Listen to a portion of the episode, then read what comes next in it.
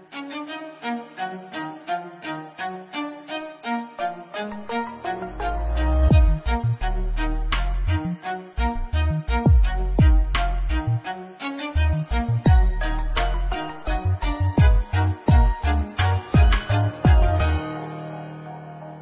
futeboleiros! Olá, futeboleiras! Futre apresenta Código Euro, episódio número 38. Estamos no ar para mais uma invasão na reta final da janela de transferência do futebol europeu. Você está ouvindo esse episódio no dia 1 de setembro?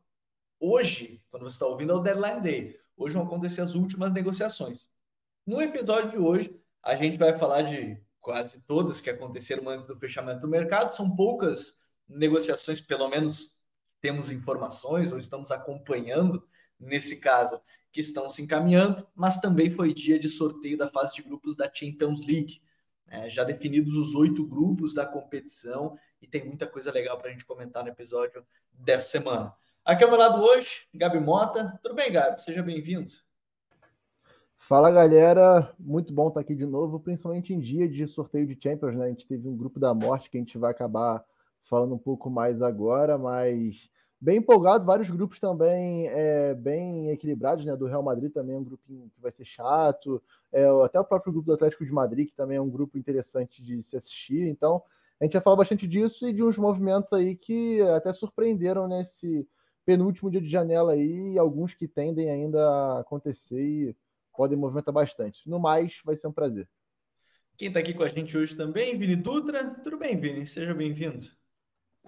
Fala, Gabi Correia, Gabi Mota, estamos aí para mais uma, para falar desse encerramento né, de janela, os times correndo atrás, algumas definições, né, alguns destinos para alguns jogadores que estavam com, com seu destino em aberto, né, como, como o caso do Lukaku, e esmiuçar bastante também esse grupo, essa fase de grupos né, da, da Champions, grupos interessantes, né, no mínimo três grupos assim interessantes para a gente poder acompanhar, inclusive até todos os jogos é, deles. E no mais é um prazer e vamos debater bastante. É, vamos começar por esse tema já então importante que foi o sorteio de grupos da, da Champions, que aconteceu nessa quinta-feira do dia 31. E os grupos estão bem interessantes, viu? Vamos lá. O grupo A que tem Bayern de Munique, Manchester United, Copenhague, Galatasaray. Aí o grupo B tem Sevilha, Arsenal, PSV e Lens da França. O grupo C tem Napoli, Real Madrid, Braga e Union Berlim, também um grupo bem legal. O grupo D de Benfica, Inter de Milão, Red Bull Salzburg e Real Sociedad. O grupo E com Feyenoord, Atlético de Madrid, Lazio e Celtic. O grupo F de PSG, Borussia Dortmund, Milan e Newcastle. O grupo G de Manchester City, Leipzig, Estrela Vermelha e Young Boys. E o grupo H de Barcelona, Porto, Shakhtar Donetsk e Antwerp os grupos definidos, já os oito grupos da Champions League da temporada 2023-2024.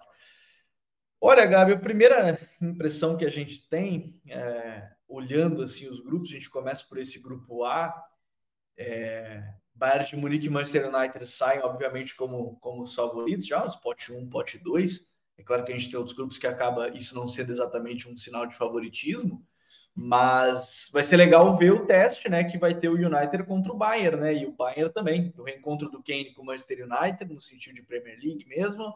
É, um Galatasaray que está buscando se reforçar. Tem o reencontro do Fredinho, o Fredinho está no Fener, perdão. Tem o Galatasaray contra, contra a equipe do Manchester United, Copenhague, Bayern, enfim. Começando por esse grupo A, é, é um bom teste para o United, um bom teste para o Bayern para abrir a temporada, né? Já que a gente fala muito sobre a falta de competitividade do Bayern na Bundesliga. Acho que é um bom, um grupo interessante, pelo menos para começar e ter alguns desafios. Até mais difícil temporada passada, tinha Inter e Barça, mas esse ano já, já começa interessante também. É, a perspectiva do United é o grande teste europeu desde que o Ten Hag chegou, né? Então vai ser interessante a gente ver é, o United para além desse, do, dos gigantes ingleses, né? Porque realmente o Bayern é a grande equipe que que, que esse United vai, vai enfrentar desde que o Ten Hag é, passou a comandar o clube e na, na realidade talvez o Bayern seja o grande adversário de um time hoje, né? De um possível é, pote 2 aí tirando o City. Tudo bem que o City é, não tem o, o, De Bruyne agora até, até janeiro, né? Que é uma questão aí para se, ser considerada nesse sentido de enfrentamento. É, e é um Bayern que, com o Kane agora, né, e o Tuchel tendo as principais peças, talvez o Palinha, que a gente vai até abordar depois, é, como um possível primeiro volante também, vai ser o grande teste. E também é, vale lembrar que o United com Champions é um caso à parte, né, principalmente nessas últimas, nesse, nessa última década, que a gente tem que lembrar que um time turco tirou o, basicamente o United de uma edição, né, que atrapalhou muito o caminho, que foi o Basaksehir, quando o Leipzig passou em segundo naquele grupo, né? E o Galatasaray é um candidato a, a zedar essa, essa fase de grupos do United também, porque é, a gente vê o United um pouco inconstante nesse início e o Galatasaray se reforça muito, principalmente ofensivamente, né? A gente vê aí um time é, que, por exemplo, tem o Torreira e o Sérgio Oliveira como volantes, o Ziyech chegou, o Icardi, o Zaha, tem o Mertens fazendo essa função de mais de segundo atacante, né, vindo buscar um pouco mais a bola. Então, só, só por essa visão rápida, a gente tem aí um, um, seis jogadores de frente muito interessantes e muito testados a nível europeu, né? Então, é, acontece que não vai ser tão fácil assim como a gente geralmente olha no enfrentamento de um inglês contra um time turco, né? No caso do Galatasaray é o único dessa edição. É, mas acredito que no caso do Bayern, é muito importante, como você disse, que começar a temporada com alguém te desafiando de, nesse sentido, né? Para não meio que esfriar, né? Para as oitavas de final, para o mata-mata. Então, é um bom teste. É, eu tendo a acreditar que o Bayern é, é, favorito ainda por ser um time um pouco mais pronto, um time é, um pouco mais fácil da gente é, enxergar encaixando mais rápido do que o United que precisa de alguns ajustes. Por exemplo, o Malte jogando muito de 8 que ainda não encaixou. A gente tem que ver como o Ten Hag pode utilizar a possível chegada do Anrabat junto com o Casemiro. Então, é, existem, existem aí algumas, algumas nuances que o Ten Hag vai ter que corrigir até lá e o Bayern de um encaixe mais natural com o Kane na frente e talvez com o Palhinha chegando aí para ocupar essa posição de 5. Mas acredito que para os dois lados é interessante. Acho que para o United é mais. Seria um pouco. É, não, não sei se a palavra certa é assumir a responsabilidade, mas se pega talvez um Feyenoord, que é um time traiçoeiro, é, teria essa responsabilidade de ser o, o, protagonista do grupo e talvez no sentido de Champions, no contexto de Champions, isso nem sempre é favorável ao United, como a gente viu em outras edições, e o Galatasaray pode ser que teste isso novamente. É, eu gosto desse grupo A também, por isso, porque eu acho muito importante. A gente sempre fala muito sobre os desafios dos clubes, né? Por exemplo, o PSG, a gente vai falar daqui a pouquinho. Eu acho que entra exatamente nesse caso. Vai ter um grupo competitivo é, logo de cara, o que vai ser importante pensando no, na formação da equipe, né? Porque a gente fala muito que o PSG não tem esse nível competitivo, mas é, semanalmente, mas enfim, acho que é um grupo legal de acompanhar. O outro grupo, o grupo B, também, né, Vini, me chama atenção, porque você tem um Sevilha que vem pelo título da Liga Europa, porque a temporada passada ela foi muito ruim, a chegada do Mendilibar deu uma ajuda, mas a gente olha a própria janela de transferências do Sevilha, ela não é boa. A notícia mais recente é que tentou até o último instante o Ansu Fati para ser a grande cara do time para a temporada, mas é um time que ainda não venceu na La Liga, por exemplo.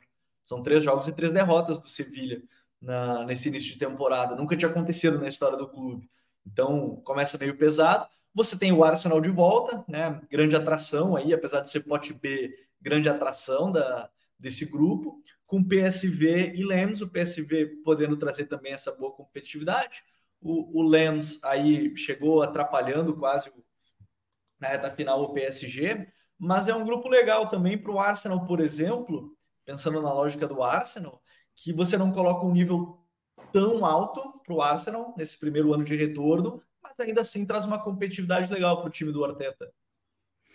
É, é um grupo é um grupo bem imprevisível, se a gente olhar né, para todos os grupos, assim, acho que tem grupos que são uh, que são que tem dois favoritos bem claros, acho que o grupo A, por mais que ainda tenha ali o Galatasaray, tem o Bayern como o, o, o time mais forte depois do United, né, é, e esse grupo, junto com o E, inclusive, são grupos bem equilibrados, são bem previsíveis, né, e principalmente porque o, o, o Sevilha, né, a gente vinha falando, ele é um time que há muito tempo ele, ele cria essa expectativa de como ele vai jogar na Champions League e geralmente joga mal. Né? Quase sempre joga mal a Champions League e, e acaba decepcionando, né? Principalmente na, naquele. Teve aquele ano, principalmente, que, que eles caíram para o Leicester, né? Que era um grande ano para poderem ir longe e, e, o time não foi, né? Era o time do São Paulo, inclusive, não não conseguiu ir longe, bateu na trave, bateu nas oitavas e caiu. Uh, eu acho que o Sevilha vive esse essa, essa, essa barreira mental, né, ou uma barreira do clube mesmo institucional de ir um pouco mais longe na Champions, né? sobretudo porque é um time que vai sempre longe na Europa League. E para o Arsenal, né, é, um, é uma temporada de retorno, então não é uma temporada fácil, né? Tem que se, se reacostumar com, com, com, essa, com essas semanas de, de, de, de competições europeias, né? E ainda tem um, um outro adversário chato no grupo que é o PSV, né, do Peter Boss esse ano, que também fez, fez, reforços, fez reforços interessantes. Então é um grupo que também não te permite muito é, não, muitas, muitas falhas, né? Mas eu acho que o Arsenal ele sai na frente, porque assim, esse início de temporada é, para o Arsenal tem sido um início de provar que ano passado não foi um foi um ponto fora da curva, né? Mas de qualquer forma, é muito difícil que o Arsenal, a gente precisa entender, repita o que fez ano passado, né, em termos de regularidade, principalmente aquele início de temporada, para primeira parte de temporada foi muito boa. Uh, mas mesmo assim, para a Champions League, eu acho que é um time que, se a gente olha hoje no papel, é o time mais forte né, do grupo. Né, e aí, em tese, vem o Sevilha, mas o Sevilha sempre com aquela, com aquela dúvida né, de ter que se provar na Champions, que não vem há muito tempo. O PSV é um time que pode embarcar muito na força recente dos holandeses nas competições europeias. Os holandeses estão recentemente com campanhas boas, né? Principalmente o Feyenoord, né? Feyenoord e o AZ também, o ano passado foi, foi longe. Então, tentando embarcar uh, e quem sabe surpreender, principalmente nesse grupo em que pode haver uma, um espaço para uma surpresa, né? Então, acho que é mais ou menos nisso que o PSV se apega.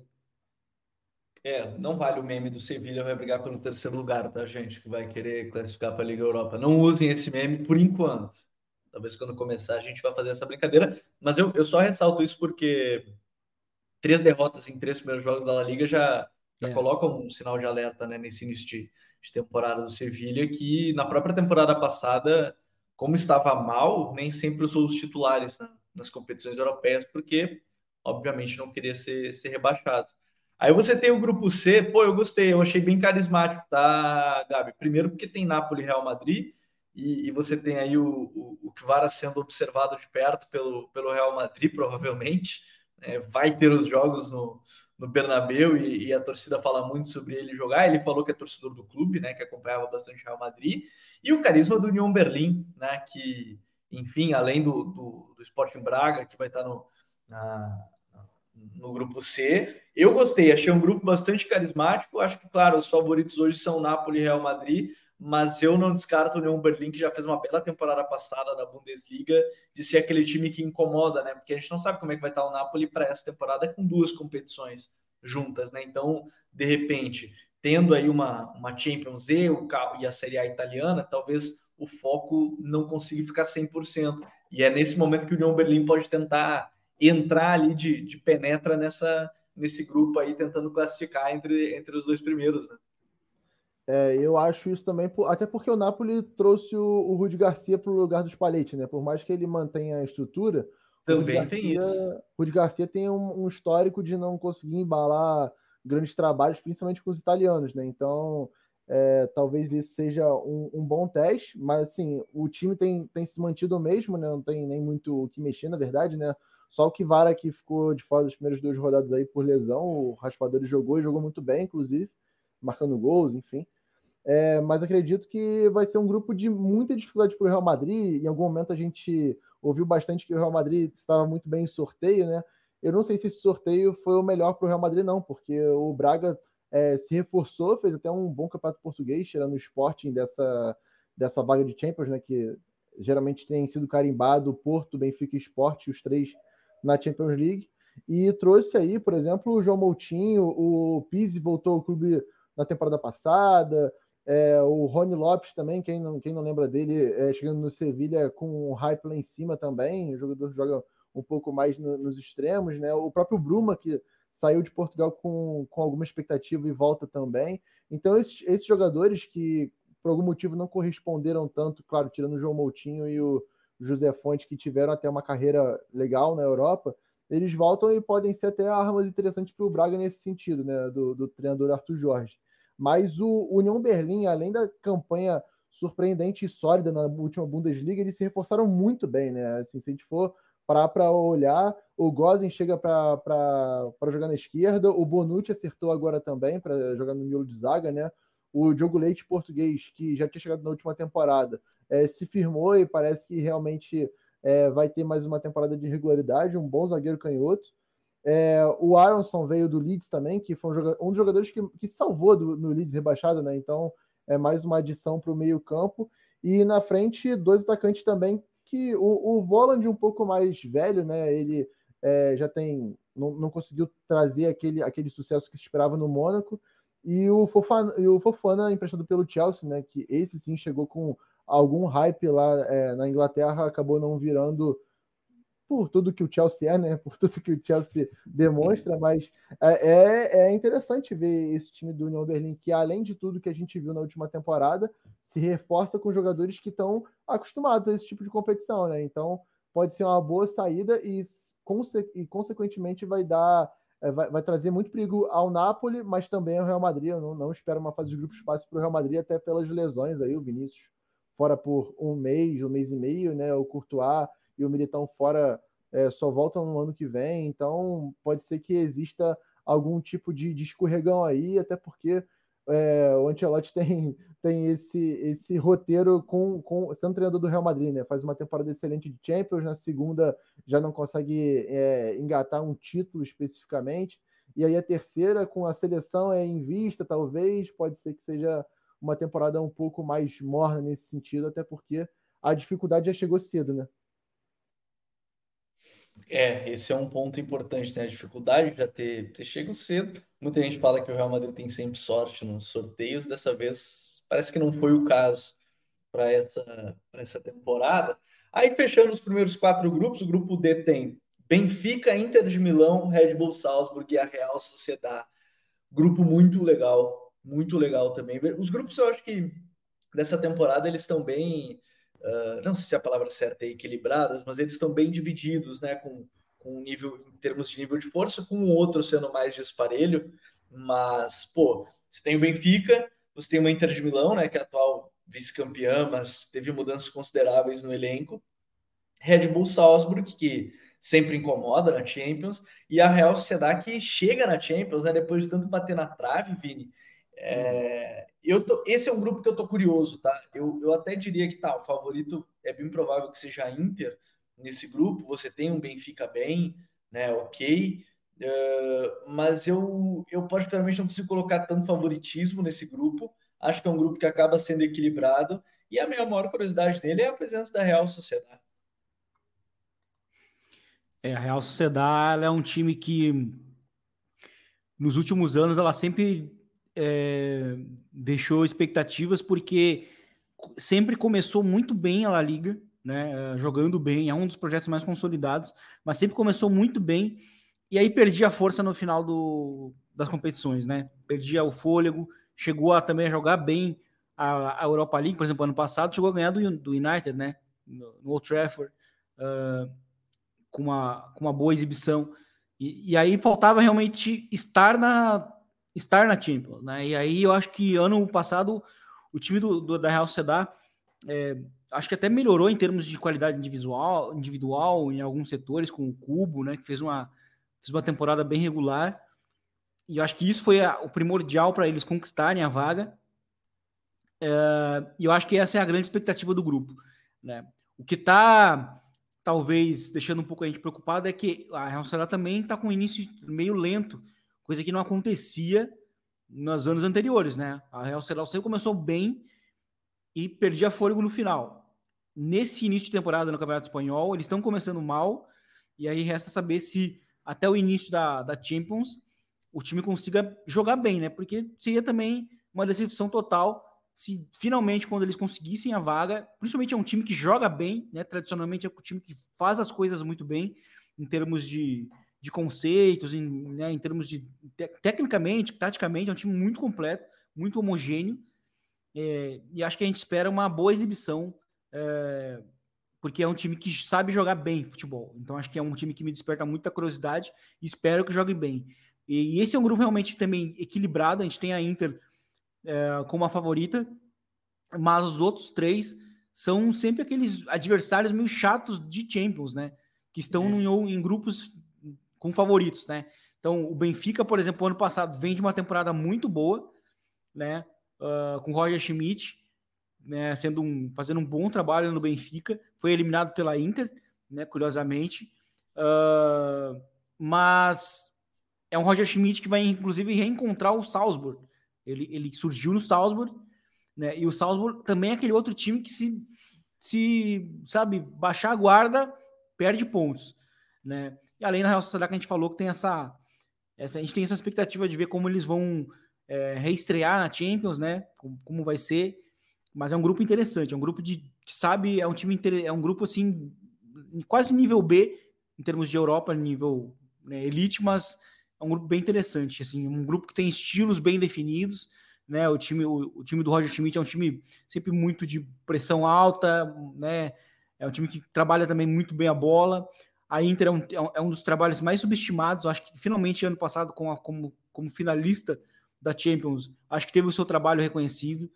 É, Real Sociedad, um dos times mais regulares do futebol espanhol nos últimos anos, e o, e o Salzburg como aquele aquele projeto também sempre muito bem definido, né? um dos melhores projetos em termos de projetos uh, executados na Europa. Então acho que é um grupo bem interessante.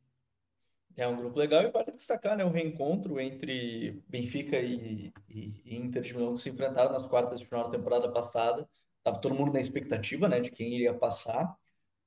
E aí a, a Inter fez um 2 a 0 na ida, depois empate em 3 a 3 na volta. Jogo movimentado pra caramba na volta, mas, e a gente pôde acompanhar aí da, da rodada da, nas quartas de final da temporada passada. A gente chega no grupo E, e o grupo E da Champions tem Final de Atlético de Madrid, Lazio e Celtic. Nessa temporada, eu tô achando que a gente vai ver um Atlético de Madrid diferente, viu, Gabi? É... Primeiro porque o Simeone falou isso na pré-temporada, até estava acompanhando na época alguns materiais, ele falando que estão estruturando algumas questões ofensivas diferentes, de ter mais a bola, de gostar de ter mais a bola, isso me chamou bastante atenção. É, é, claro que eu posso estar também condicionado ao 7 a 0 do final de semana contra o Raio Valecano, mas acho que o time tem buscado peças ofensivas interessantes, o trabalho do Memphis com o Griezmann, é, enfim, que, que tem jogado bem, mas eu acho que essa temporada, de repente, a gente vai ter um Atlético de Madrid diferente, pelo menos nos primeiros jogos. Não sei se para os maiores jogos vai ser assim, mas acho que vai ser legal de ver que o Atlético não vai se prender a não ter a bola a maior parte do tempo, Gabi. E o legal é que para testar isso de em competição europeia, estando no pote 2, seria um pouco difícil, né? Imaginar um cenário que pudesse testar isso com alguma tranquilidade, não que vá ter, até porque o grupo é bem interessante também, mas são jogos que fatalmente o Atlético, pela qualidade de jogadores que tem, vai acabar tendo que propor realmente, né? E aí que entra é, teste europeu é, de, desses mecanismos ofensivos diferentes que o Simone quer propor, né? Mas ao mesmo tempo eu vejo um grupo perigoso ainda assim, porque é um grupo que você pode escorregar no Feyenoord, que é um time interessante. O, o Vini produziu um texto muito legal na, é, na última temporada falando sobre o, o Igor Paixão né, no Feyenoord. Então é um time que ganhou a, a, a Eredivisie, né, numa competição com o PSV também, que tinha bons jogadores, né, o Chaves Simons, Fábio Silva, é, e o próprio Ajax, que também é, é, sempre favorito, né, e além disso, a Lazio do Sarri também, que eu estou muito curioso para ver nessa temporada sem o Milinkovic Savic, eles trouxeram o Guendouzi para substituir, né, e assim, pelo menos na última temporada que eu vi, me, me chamou bastante atenção positivamente essa Lazio, e acredito que nessa Champions o, pode ser que exista algum salto e que o, o, o mundo passe a enxergar um pouco mais o Sarri da forma que ele tem que ser enxergado, né? Porque é um dos treinadores que realmente foi pintado pelo que ele não teve, assim, de material humano na Juventus. No próprio Chelsea, ele fez uma boa Europa League, mas não teve continuidade por questões também, né? Ele, ele acabou perdendo o Hazard e algo que ele era uma exigência dele, né? Que ele não queria perder o Hazard e perde o Hazard e aí ele vai para a Juventus. E esse Celtic, que foi deixado pelo treinador hoje do, do Tottenham, né, o Potescu, É, e foi um Celtic também muito dominante na Escócia, não que isso seja né, muito diferente, assim, da gente ver, né? Mas foi um Celtic que se destacou a ponto de sair um pouco mais é, do, de, da, da, imprensa da, da, imprensa do Reino Unido, né? Que geralmente esse Celtic ou Rangers, uhum. que também quando fazem boas campanhas se prendem a estar expostos nesse tipo de imprensa, né? Mas o Celtic é, a gente pôde até ver aqui no Brasil algumas pessoas falando sobre esse Celtic, então é um time para ficar de olho sobre uma nova uma nova direção técnica, né? Mas eu acho que é um grupo que pode sim é, ser interessante. Eu acho que não vai ser muito é, fácil para o Atlético. Nunca é fácil para o Atlético em Champions, né? mas, é. mas, mas é pode ser também. É, é, é interessante para o Simeone né, provar esse novo estilo de, de, mecanismo ofensivo, tudo com o Griezmann nesse momento que ele está, né?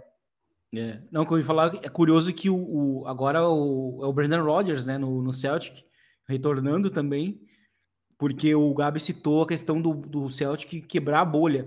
O, o clube que meio que projeta também, né, o, o Brandon Rodgers, né, de novo, é, é o é o Celtic, né? Ele tem também um, um, papel importante lá em termos de domínio e tal.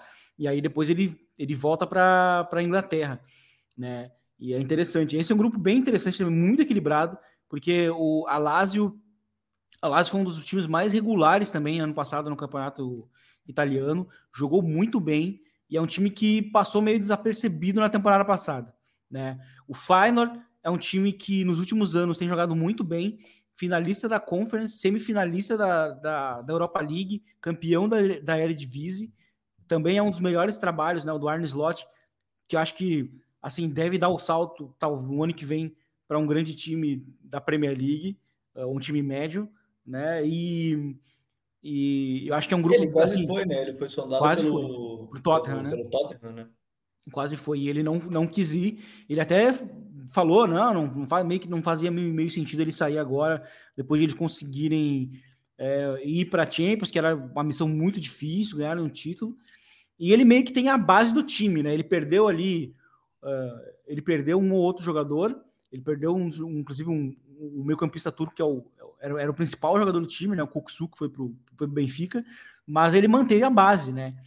Manteve a base do, do Final, eu acho que o Final promete ser um time chato, dificilmente imaginar que vai passar de fase, mas acho que é um time chato. Vai reencontrar Lazio, quem eles, quem eles enfrentaram na Conference, e, e, e, e enfrentaram também na, na Europa League, então vão enfrentar agora na Champions de novo, é curioso como eles se enfrentaram três vezes. E, e eu acho que o Atlético de Madrid vai cair num grupo onde ele é o favoritão, né? O grande, o grande time ali é o, é o, é o Atlético de Madrid. E, o, e outro destaque aí também é que fora de campo esse grupo promete dar um trabalho imenso, assim, porque todas as torcidas aí são problemáticas, né?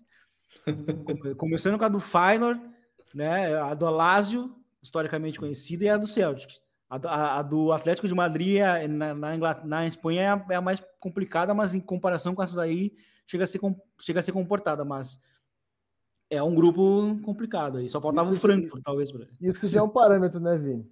Do é. Atlético ser mais comportado já é um parâmetro. exatamente. Não, isso é muito bom. A gente vai ver também o, as torcidas aí para esse grupo promete, de fato promete, mas eu sei que todo mundo está querendo é falar do grupo F e caras, todo mundo já estava na expectativa de onde o Newcastle ia cair, né? Qual grupo? Já que era pote 4, então naturalmente ia deixar um grupo mais forte, né? Você tem um Newcastle que está muito bem na Premier League e tudo mais. Mas ninguém esperava que ia ter uma história tão grande nesse grupo, porque você primeiro, você tem Milan e Newcastle. Aí você tem aí o Tonali retornando a, a Milão, certamente não vai ser aplaudido pela torcida, acho que vai tomar uma leve vaia. É, você tem esse encontro, e aí você tem PSG e Borussia Dortmund ainda no grupo, grupo para lá de equilibrado. É, um grupo que, se a gente parar para pensar, um deles vai ficar sem nenhuma competição europeia na temporada, então muda rumo de temporada isso.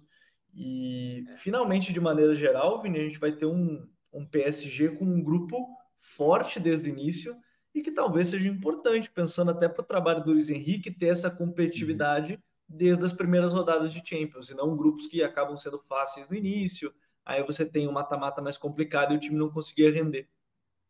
É, esse grupo é, é sem dúvidas o mais forte. Acho que todos, todos os confrontos vão ser interessantes. É, eu acho que assim, o, o, Newcastle sai atrás, né? Por conta de, de, de experiência, né? O, né? Enfim, o Dortmund. É, não, por exemplo, a linha defensiva, eles não gostaram com uma linha defensiva tão é. forte, por exemplo. Não. Ok, mas ainda assim é um time que deve incomodar, né? É, é, mas igual, ainda assim é um time que muito chato, assim, mas a gente tem três forças ali, sabe, bem complicadas, assim. Eu digo só que bota o Newcastle um pouco atrás, justamente por conta de experiência e realmente a defesa que não, não convence tanto para nível Europa, mas é um time chato também, é um time que tem um estilo de jogo muito duro, né, complicado de se enfrentar. E, e para o PSG é interessante realmente enfrentar já desde cara esses adversários duros, né? Porque já vai deixar o PSG ligado desde o início na Champions. Porque a gente vê muitas vezes um PSG fazendo um, um metade de temporada meio que desmotivado. Joga desmotivado na Ligue 1 e aí jogava desmotivado também na fase de grupos da, da Champions. E aí a gente via o PSG às vezes perdendo pontos, né? Jogando mal. E esse grupo vai deixar o PSG ligado desde o início. Né? Eu vi muita gente falando assim: ah, o PSG vai cair. Eu acho que, eu acho que talvez a melhor coisa que tem para o PSG é justamente os jogos complicados, jogos que. jogos de noite grande mesmo, porque, primeiro, já vai potencializar o Mbappé, que é o jogos que ele costuma aparecer, jogos grandes, né? Onde ele costuma decidir. Então, já vamos colocar esse novo grupo né, do PSG num, em jogos difíceis, né? E o PSG fez uma grande janela, inclusive, né? Principalmente agora com a manutenção do, do Mbappé. É, PSG fez é uma... que fica marcada a saída do Neymar e do, do Messi, mas do na Messi. teoria montou um time é. coeso, pelo menos. Coeso. Tem a indefinição ainda do Colomoni, que aparentemente eu acho que acho que aos 45 do segundo tempo eles vão conseguir uh, contratar, mas hoje mesmo, eu acho que mais para frente vai falar disso, né? Eles contrataram o Barcola, né, do Lyon, que é bom jogador, bom ponta, de futuro. É, então, assim, é um PSG que eu acho que a boa notícia é que caiu num grupo difícil que vai manter eles motivados na primeira fase da fase de grupos. Né? E, e já vai ser um bom teste para o próprio Luiz Henrique, para ele ver a, o nível real do, do time. Né? Uh, para o Dortmund, o Dortmund fez, contratou hoje o Fulkrug, né? Uh, eu acho que é um grupo também difícil para eles, mas é outro time que se beneficia em cair grupos difíceis. E, e, quase sempre nos últimos grupos da morte o Dortmund está presente ali. Então, mais um grupo difícil para eles. Uh, enfim, eu acho que para o Milan vai ser também uma, uma, uma temporada de afirmação. O Milan tem lidado bem com as, com as perdas que teve na temporada passada, né? O Reinders tem começado muito bem a temporada. Cheguei a falar para o Gabriel isso, hein? O Reinders é muito parecido com o, com o Tonali, em termos de característica de jogo. Claro, ele não tem a bola parada que o Tonali tem, né? Mas, inclusive, vai ter o retorno do Donnarumma com o Milan e o retorno do Tonali com o Milan, né? Vamos, vamos ter, inclusive... Já tá pronta só para vaiar nesses dois jogos aí, já tem quem vaiar. É, o Tonali, pelo menos, eles vão aplaudir. Vai, vai, acho que vai ser interessante ver a, ver a, a disparidade, né? né? A disparidade de cada um, porque do, provavelmente o Tonali vai ser aplaudido e o Donnarumma não. Mas esse é um grupo bom para isso, porque para ver também as peças que o Milan conseguiu é, substituir. O Reinders começou bem a temporada, é meio que um, é, um Tonali low, low cost, né? Custou mais, mais barato e mantém aí a energia do meio campo do Milan. Então acho que o Milan mantém o, o nível da temporada passada e eu acho que a expectativa é também fazer uma campanha de Champions boa. Né? E aí o Newcastle foi, foi o que a gente falou, é o time, é o time mais inexperiente, mas é, é, um, é um time que pode ser, inclusive, o fiel da balança, buscando ali uma segunda colocação. Acho que o Newcastle pode roubar pontos e pode complicar a vida de muitos ali. É, esse Newcastle aí eu tô curioso porque ele me parece também um time que é aqueles casos que começa a focar em duas competições pode ser um problema. É, pode ser um problema. O, o, time titular é bom, mas o elenco uhum. é natural. Acho que Sim, é, é um dos projetos que não saiu gastando a rodo também, eu acho que não. isso é louvável, mas eu acho que tem muito dessa questão como é que vai focar Sim. em Premier League e... E o Newcastle... E o Newcastle deu um azar, porque o início da Premier League é uma tabela meio difícil. Já pegou, já pegou City, já e pegou ele perdeu um ponto importante agora contra o Liverpool, né? Estando com um é. a mais, tomar uma virada é complicado também. É, então tem, é uma, tem que ser uma temporada de aprendizado realmente. E talvez ano que vem a gente vai ver um, um time se mexendo um pouco mais, né? porque eu acho que manteve muito a base, óbvio, teve o Tonali ali, eu acho que foi meio pontual os reforços, e, e acho que precisa olhar mais para a defesa, principalmente jogando na Europa. Uh, mas o time deu o azar de realmente não focar, poder focar numa só competição, porque quando vê, depois vai estar numa situação muito complicada na Premier League para poder buscar uma vaga de Champions na Premier League. A temporada difícil já, né? Já perdeu dois jogos, aí daqui a pouco vai enfrentar o Brighton, se eu não me engano, o Aston Villa também. Então, assim, são adversários difíceis que o time já pega desde o início, né? E aí a chance de perder pontos é muito grande. É, esse é um, ponto importante também em consideração. Aí a gente chega no grupo G, né? E o grupo G com o atual campeão, Manchester City, RB Leipzig, reencontro das equipes, né? Que se enfrentaram no mata-mata da temporada passada, Estrela Vermelha e Young Boys. Sem desmerecer muito esse, esse grupo, Gabi, é, provavelmente a gente vai ver uma temporada de Haaland já farmando seus números logo no início da fase de grupos, né? Algo que o Lewandowski fez muito, né, pelo Bayern. É, gar... Eles gostam, né? Garantir os 10 gols ali na fase de grupos, acima disso. Mas é natural, né? Porque... Isso se o Guardiola não tirar ele em algum jogo, se ele tiver feito uns 4 e não tirar ele no intervalo. Ah, mas é lógico que vai tirar. Na última fase de grupos, o Haaland não jogou seis jogos, jogou quatro ou cinco jogos. É. Não, não, pelo nível do grupo, é provável que o City vá. Não sei se vai fazer os, os 18, 18 pontos, mas é provável. É, últimos dois jogos, se duvidar, o City não manda time titular, né?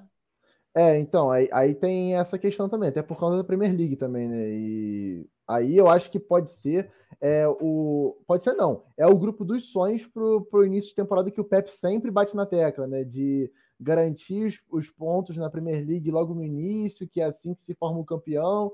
Então, talvez seja a tabela que ele realmente gostaria, né? A gente é, bate muito na tecla de que ah, é, é bom ter competitividade, mas assim, não, é, pro, pro Guardiola é muito bem-vindo um grupo assim, né? Tudo bem que jogar na Sérvia contra Estrela Vermelha nunca é fácil, é, vale dizer isso, né? Acho que não é um ambiente, não é um ambiente, é, digamos que atrativo para o visitante, né? Sempre é um, é um algo a mais, né? Eu lembro do PSG jogando lá. É, e além disso, é, ter o Leipzig é um outro elemento, né? Porque foi o jogo que o Haaland quase bateu o recorde, né? Ele fez cinco gols e o Guardiola tirou ele. É, então, é, eu acho que assim, o City vai, vai de braçada de novo, né? Não, tem muito mistério em relação a isso. Mas o que eu queria abordar mesmo é que é essa facilidade de tabela que o Pepe pega e da forma como ele sempre como ele sempre prefere estar, né? No caso de conseguir iniciar bem a Premier League com certa tranquilidade, conseguindo rodar bem o elenco. Agora trouxe, trazendo o Matheus Nunes também, é mais uma opção para o meio-campo, né? A gente chegou a, a mencionar isso, então é, vamos dizer que o De Bruyne não vai fazer tanta falta agora nesse sentido, nesse contexto europeu. É, mas dá para descansar mesmo, recuperar bem da lesão. Exa exato, é, recuperar completamente, que faltou né, né, nessa pressa de voltar à temporada, e aí conseguir já pegar talvez a, ali a volta das oitavas de final, quem sabe, e aí já tá na, na ponta dos cascos. Mas é um, é um grupo até para a gente poupar tempo aqui falando, na verdade, porque é, o City tende a, a passar com certa tranquilidade e o Haaland farmar seus 10, 11 golzinhos ali. Como eu gosto de me iludir, falando em grupo H, a gente tem Barcelona, Porto, Shakhtar e Antwerp. Sempre que eu lembro dos grandes Barça, ele enfrentou o Shakhtar em algum momento, seja na fase de grupos, umas oitavas ali e tal. Mas assim, é... a temporada passada, o que a gente tinha uma Inter e um Bayern, mesmo achando que o Barça estava muito melhor que a Inter e e assim, teve. Deveria ter classificado, mas jogou mal, principalmente o jogo do, do Camp Nou, e aí ali perdeu basicamente a classificação, porque depois teve que decidir com o Bayern, era um meio de trabalho ali do, do Chave. Mas agora, eu não vou falar que a palavra é obrigação, mas assim, tem que classificar para pelo menos para as oitavas de final, nesse grupo que um Porto ainda oscilante, um Shakhtar que não tem o mesmo nível das top 5 ligas, o Antwerp que aí aparece no grupo, talvez o Barcelona queria muito ter um grupo um pouquinho mais fácil, mesmo levando em consideração que teve o Legia Varsóvia na, na temporada passada. É, Vini, é um grupo para o Barcelona finalmente classificar para a Champions, para as oitavas de final da Champions, depois de bastante tempo, né? É, um grupo bom, um grupo. É, vocês usaram o termo falha mar ali para o pro, pro Haaland. Quem é que vai farmar gol agora? O, não, acho que aí, no caso, é o Barcelona. O Barcelona vai farmar vitórias aí nesse grupo. Acho que É, o Barcelona precisa. Acho que assim, eu, eu, acho que o Barcelona no ano passado precisava desse tipo de grupo, né? Porque o grupo, uh, o Barcelona ano passado era um grupo, era um, era um Barcelona que é, dava, dava indícios de que daria um salto na temporada passada, como acho que deu, ganhou o Campeonato Espanhol com muita contundência, mas a grande, a grande decepção realmente foi o que aconteceu na Champions, principalmente porque esteve num cenário em que ele iria passar. E aí chegou num, num jogo decisivo e né, a, a, classificação ficou muito comprometida, né? E, e esse ano acho que o, o, o, a sorte contribuiu, né? O caiu num grupo mais tranquilo, é, que vai ajudar, né? Como disse, o time farmar vitórias para ganhar confiança, fazer uma, uma primeira fase de grupos, é, uma primeira fase, né? A fase de grupos uh, é, para dar confiança no, no, time e aí fazer uma temporada, quem sabe, de Milan no ano passado, que é de tentar ir longe. Eu acho que o, o, acho que o objetivo agora do Barcelona é ir longe, fazer uma campanha para quem sabe ir longe. Claro, se pegar o City nas oitavas, a gente sabe que vai ser difícil, mas o. Pepe vai entregar por amor, né? Não é isso? Vai entregar por amor ao clube, ele entrega nas oitavas. Exatamente. Então eu acho que, que, que o Barcelona precisa é, ir bem, né? Caiu num grupo fácil, mas tranquilo para ele, acessível, para fazer uma campanha de consolidação é, de retorno na Europa, né? Porque há muito tempo que o Barcelona está jogando mal, até com, com, o próprio Messi dentro do time, o Barcelona estava tendo resultados muito decepcionantes.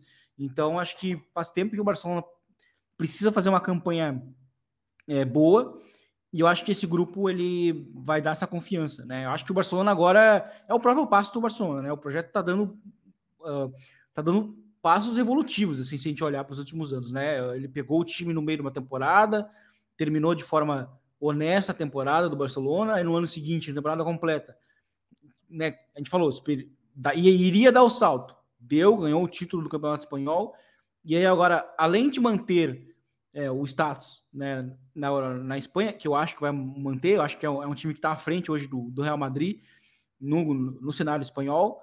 Eu acho que agora o Barcelona tá, tem que estar preparado para dar o salto na Europa. Né? Precisar jogar bem também em competições europeias, principalmente jogos fora de casa, nas matas, no mata-mata, mas eu acho que é assunto mais para frente. É, chegou o momento, né? Tem que classificar, de fato tem que classificar, eu tô, tô curioso. E isso já leva a tabelinha para o próximo tema, Gabi, que são justamente a, a janela de transferências, porque com o fechamento dela agora para o dia primeiro, a gente teve algumas negociações meio encaminhadas. A primeira delas, o Ansu no Brighton, empréstimo sem opção de compra, o que para mim agradou muito, porque se ele não ia ter muitos minutos no Barcelona, é importante ele ganhar confiança com um treinador que gosta de desenvolver jovens, né, que é o Deserbe. Acho que isso vai ser importante para ele, no modelo de jogo que talvez ele seja potencializado. É, porém, é, a parte física da Premier League pode cobrar alguém que a parte física ainda é uma, uma, uma grande dúvida. Mas, enfim. E, as, e, e as, você pode estar ouvindo isso e os negócios estão confirmados, mas João Cancelo e João Félix é, podem ser confirmados para essa janela, e aí seria um fechamento interessante de, de contratações aí para o Barcelona, visando a temporada toda, né, Gabi? Sim, é, o Cancelo a gente até falou no último episódio que traria algo a mais ali para o Chave, né, nesse sentido de construção e poder usar o Kundê mais na posição que ele realmente gosta, né, que é de zagueiro, que ele vem pedindo tanto para jogar, tanto na seleção quanto no Barça. É, aí né? o Xavi pegou, botou o Ronald de lateral só para manter o Condé de zagueiro, senão ele tava puto. e aí a gente, a gente vai poder ver esse, o Cancelo. O João Félix tem um pouco mais de, de curiosidade para ver realmente o encaixe dele ali, né? Eu, eu acho que o, o estilo do Xavi tem tudo a ver, né, com o que a gente pode esperar do João e tal, mas como segundo atacante, tudo, o Rafinha ou, ou o Lamine dando um pouco mais de largura mas é, eu acredito que nesse sentido do, do Ansu Fati, acho que é, é a, a, melhor manobra que o Barça poderia ter, né? Porque se o Xavi não iria utilizar realmente e precisava de espaço para o Félix chegar também, né? É, a saída do Ansu com certeza é decisiva para isso.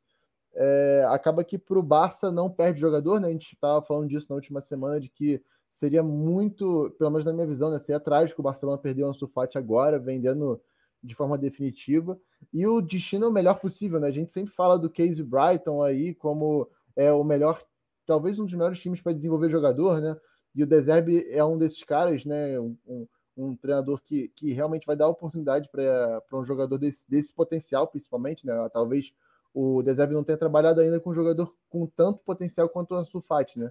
E aí a questão realmente vai ser a parte física. Eu acho que, por um lado, é, você ter o, Ansu ali na exigência física que tem a Premier League pode ser algo interessante para testar, não só para testar, mas como para moldar ele como um, um, novo profissional, né? Porque vai exigir muito mais preparação para ele jogar, ele vai precisar, é, antes disso, estar tá fisicamente é, melhor, né? Mais intenso também.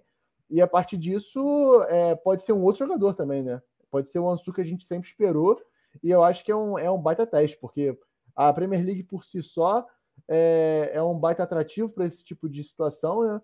Para desenvolver o jogador tanto em maturidade quanto em competitividade, também na parte física. E, mas também não é aquele cenário de que você vai para um lugar que você tem que assumir a responsabilidade logo quando você chega.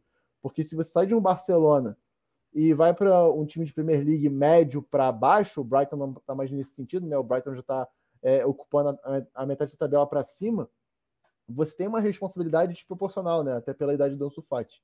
E no Brighton, o que o Deserve mais faz é justamente tirar, né? É, é, amputar essa responsabilidade desses jogadores.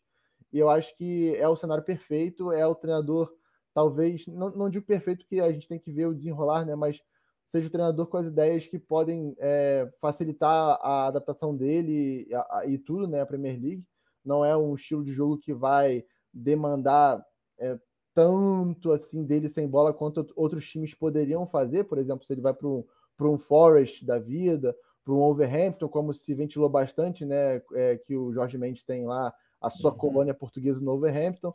Mas eu acho que é o cenário perfeito. Premier League e Brighton é sempre um atrativo para qualquer jogador que tem que se desenvolver. A questão é o encaixe disso, né? Porque o Mitoma está lá ainda, é, e aí a gente tem que ver como é que o, Deserve vai se virar para escalar o time, né? Mas eu vejo o Ansu transitando bastante ali na. Pode até se jogar um segundo atacante junto com o Ferguson também, pode ser algo interessante a gente ver. Enfim, eu tô bem animado por essa possibilidade, eu tô bem curioso. Eu diria que eu tô mais animado, Gabi, para ver o Ansu Fati no Brighton do que ver o Cancelo e o João Félix no Barcelona.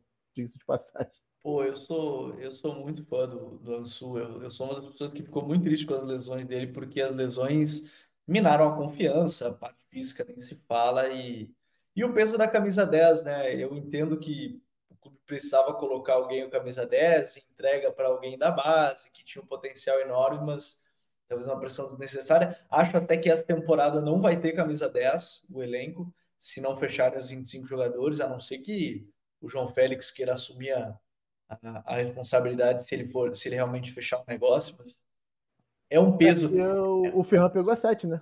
É, o Ferran pegou a 7, o Rafinha estava com a 11, né? Então, assim, é, a 10 vai ficar livre. Eu, eu, particularmente, acho que o ideal seria ficar livre. Já teve uma temporada com ela para tentar tirar o peso, com alguém que não acabou não rendendo, que foi o, o, o Ansu. Deixa ela uma temporada livre ali, mas vai que o João Félix mete Samarra e, e, e resolve, resolve pedir, aí, aí é outra situação. Mas Estou muito curioso, de fato, pelo, pelo no Brighton. E, e aí, ainda na Premier League, a gente teve uma contratação de reta final aí de temporada, que a gente já falou já do, do Endo no, no Liverpool, Vini, mas agora vem o Gravenberch, né, do Bayern, 40 milhões mais, mais 10 de, de variáveis. Um camisa 8, de fato, mas que aparentemente vem para jogar como 6 na, na Inglaterra 6, o 5, né, para ser esse primeiro homem do meio-campo, para na estrutura do Liverpool que ataca com o, o, o, Alexander Arnold mais por dentro formar uma dupla já em organização ofensiva, mas eu eu ainda estou um pouco receoso a isso porque não é bem a característica dele jogar posicional ali é como um 5, né? Ele é muito mais um 8 desde o surgimento na carreira, Vini.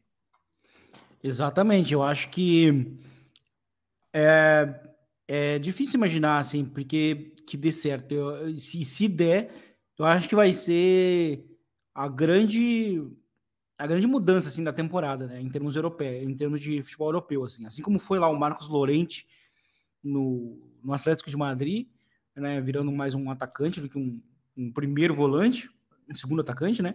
Uh, seria assim uma das umas trocas assim também para consagrar o treinador Né? Então eu acho eu acho difícil porque assim uh, uma das coisas que eu acho que também não fez ele dar certo no Bayern foi que ele também já jogava mais preso, né? E ele no, uhum. no, no, no, no Ajax ele era um interior esquerdo que tinha é, muita chegada na área, né? Ele era o cara que pisava na área, aquele, aquele, aquele interior de transição mesmo, de, chegar de segunda linha e tal, conduzir muito, de participar principalmente de transições. Então ele, te, ele tinha mais a liberdade né, para circular. Então eu acho que se ele jogar mais sol, mais preso, eu acho que ele vai ter uma um cenário similar ao que ele viveu no Bayern, né?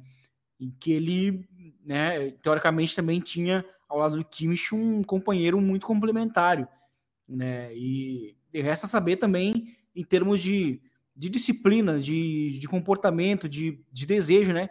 Que é algo que teórico que, que assim ele, ele tem deixado a desejar, né? Ele, ele jogou o europeu sub-21 para ganhar confiança e ele jogou foi, foi muito apagado. Foi um dos, foi um dos, um dos jogadores que mais decepcionaram, inclusive, na, nesse Euro Sub-21 é, jogando na dele, né, jogando na função dele, sendo inclusive um dos protagonistas da Holanda, né, em, em termos de nome, né, uh, e decepcionou. Então acho que ele é um cara que precisa recuperar essa confiança no Liverpool, mas eu acho que seria uma grande contratação com ele sendo interior, imaginando o Endo como 5 e ele interior esquerdo com mais chegado, né, dentro das características que fizeram ele a explodir na Europa, né? Mas aparentemente não vai ser isso e ele também precisa se ajudar um pouco mais também fora de campo, em termos de mentalidade também, né? E que eu acho que são os desafios um pouco agora que o Gravenberg precisa, precisa né, superar. Eu tô curioso, confesso que eu tô curioso justamente por essa mudança de posição para ele, né? Vai ser um 5, é, vai atuar bem é. mais na base da jogada. Acho que é uma mudança. É interessante porque o Klopp já falou. Eu bato aqui nessa tecla que o Klopp disse que vai mudar o modelo de jogo, que é um time de mais posse e tudo mais para manter ela, pressão, eu por isso que eu estou muito curioso. Em todo caso, se não funcionar no primeiro momento, o, o Endo acaba certamente sendo a opção para assumir ali a vaga dentro dessa, dessa situação. E ainda, a gente teve uma, uma das grandes novelas da temporada. Essa foi uma grande novela, foi tão novela quanto o Mbappé. Só que ela foi menos falada, Gabi, que é a Lukaku, né? Ia ficar na Inter, ia para Juventus, de repente não tinha nenhum clube para ir no Chelsea, estava treinando sub-21 e agora anunciado na Roma. É, eles de bala prometem aí para o tipo José Mourinho que volta a encontrar o atacante, né? É, eu confesso que essa é uma contratação que, olha, coloca a Roma para um nível mais alto, hein? A temporada passada do Lukaku foi dado melhores porque o Dzeko estava muito bem, mas é um atacante, eu acho que o, que o Mourinho, com o estilo que o Mourinho gosta muito, e que ele e o Dybala podem funcionar muito bem juntos. Sim, é, a gente vem falando há algum tempo do Lukaku, né? E essa novela só se tornou novela porque ele fez ser novela, né? Porque acho que se tivesse é, sido. É, belas um pouco... escolhas, né, do Lukaku na carreira. É, pois é, se tivesse sido coerente, ele já estaria na Inter. Provavelmente a Inter não estaria atrás de outro centroavante, enfim mas eu acho que é, eu bato muito no Lukaku aqui, né? Mas eu acho que é uma das transferências mais coerentes desse mercado, porque o Lukaku é o tipo de centroavante que complementa muito de bala, que é aquele cara que vai conseguir aguentar um pouco mais com a bola no pé, um cara que é mais pivô, que faz muita parede. E o Dybala é muito esse jogador que esse segundo atacante que vai infiltrar na área, que gosta de realmente é, ter as estatísticas, né, os números de gol, enfim. E na Juventus ele funcionou muito bem com o Higuaín fazendo esse papel, né? Então, talvez a melhor temporada do Dybala na Juventus foi assim, com o Higuaín ou o Mandzukic fazendo esse papel de pivô. E acaba que o Lukaku é um dos melhores do mundo, mesmo é, com essa queda repentina dele nos últimos anos e tudo.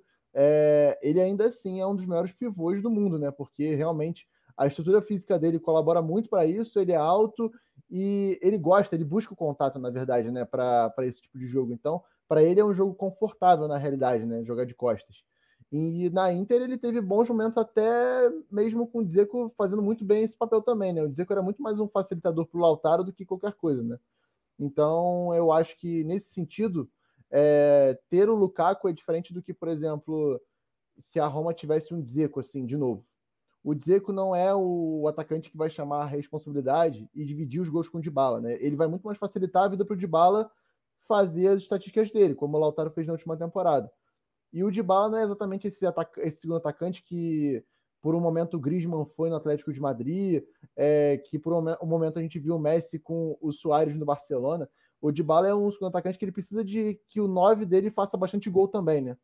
E assim a gente viu ele indo muito bem com o Higuaín, principalmente.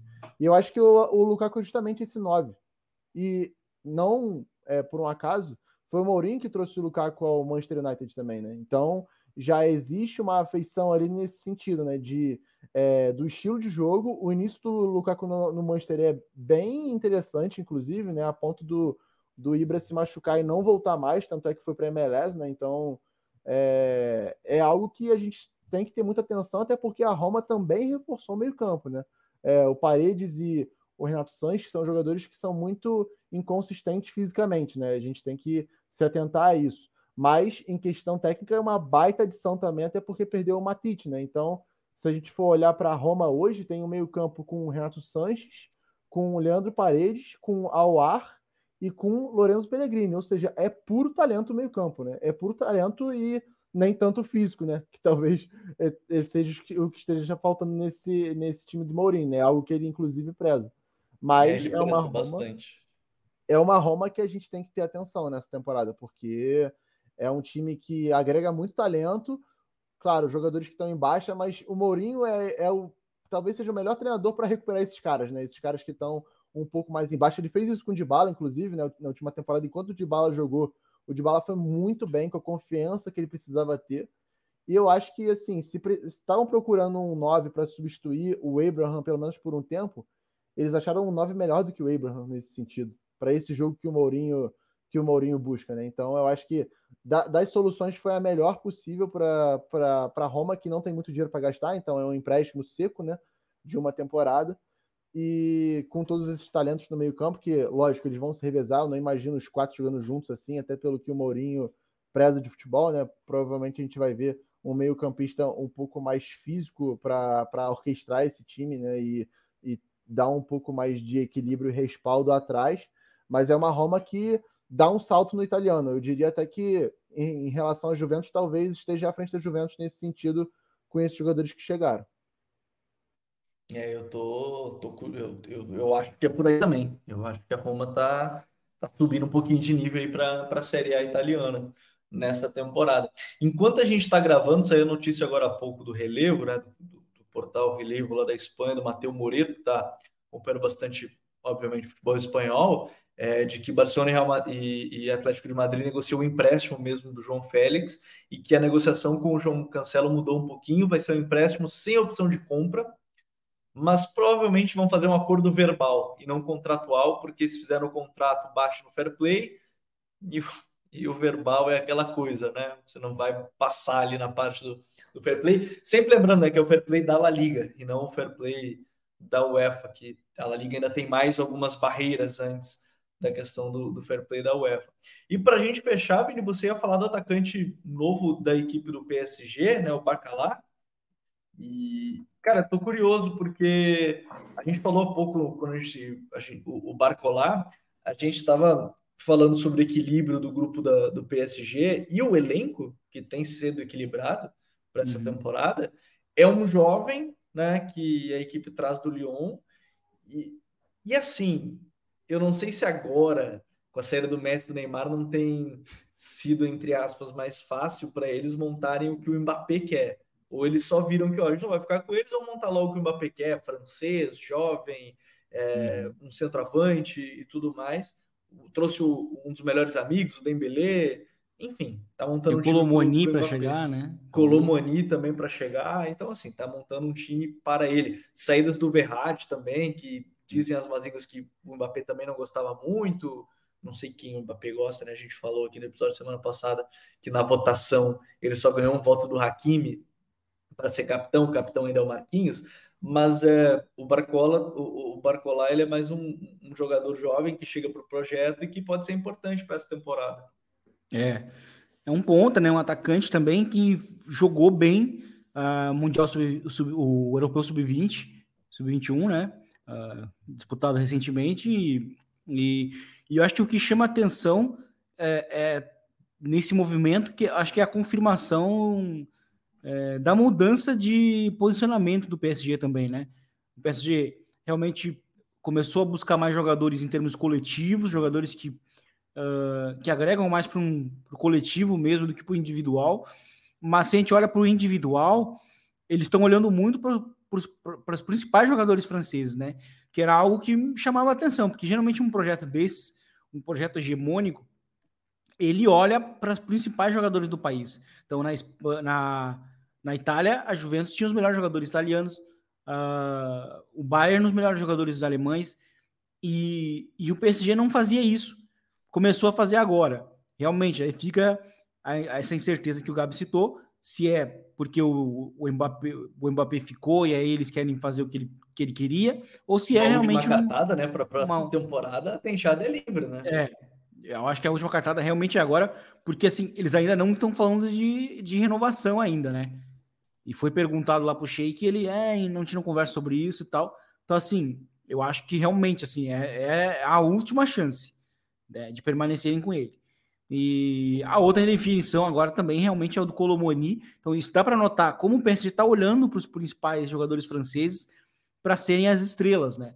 Então, na defesa agora tem o Lucas Hernandes, que eu acho que é um jogador que está um pouco ainda subestimado, talvez porque se lesiona muito, mas é um jogador muito bom em termos defensivos, pode jogar tanto zagueiro como de lateral, e mas agora eu acho que o PSG olha para o ataque também e está buscando aí o Barcola, que eu acho que é um cara que, que tem uma projeção boa para ataque, assim, principalmente se o Mbappé de fato sair, acho que daqui uns 3, 4 anos é um cara que, quem sabe, pode ser uma estrela, né, junto aí com, com o Colomoni no ataque, tá fazendo um lobby, não sei se vocês viram, acho que faz dois dias que ele fez um, um manifesto né, contra o Frankfurt, não apareceu no treino ontem também, então deve ser um jogador, acho que deve ser jogador do PSG até o final da janela.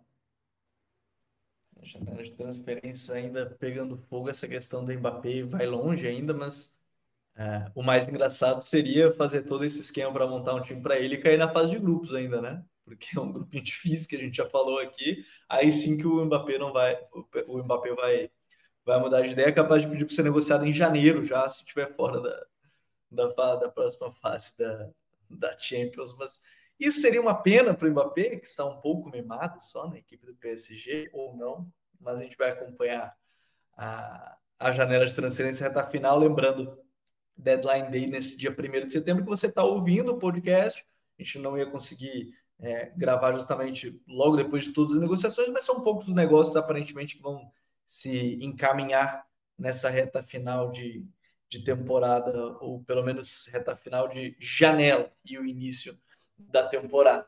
Gabi, semana que vem a gente volta, Champions League já começamos as preparações, tem os campeonatos é, começando. O Yamal, o Lamine Yamal, a gente falou na semana passada, o moleque resolveu destruir contra o Real, jogou pra caramba, saiu aplaudidíssimo né, pela torcida, jogou muito. E, enfim, pelo menos na primeira semana de Código Euro ainda não zicamos ninguém, Gabi. É, mas depois dessa tua fala do PSG aí, cara, eu acho que a chance a partir de agora vai ser enorme. É bom deixar guardado esse episódio aqui, gente. PSG campeão da Champions, é isso? Episódio 38, Gabriel Correia falando sobre PSG. Guardem isso. Mas assim, semana que vem ainda tá FIFA, né? Dá aquela esfriada, tudo, mas também é legal a gente ver como é que as seleções chegam agora nessas rodadas finais de, de é, eliminatória para Euro, né? Então, e também a eliminatória da, da, da, América do Sul começando, Fernando Diniz, enfim, existe toda essa, essa expectativa e a gente vai, vai destrinchando isso para vocês. No mais, sempre bom falar de mercado, né? Até que enfim chegou o fim, porque também é muita informação, tem hora e acaba destruindo um pouco a gente. Mas valeu, senhores. Valeu, Gabi. Vini, voltamos na semana que vem para falar um pouquinho mais das seleções, data FIFA e tudo mais. Isso aí, vamos falar bastante das seleções porque já começa o ciclo de Copa, né? Bem ou mal, como é que começa? Não começa diretamente, porque ainda tem.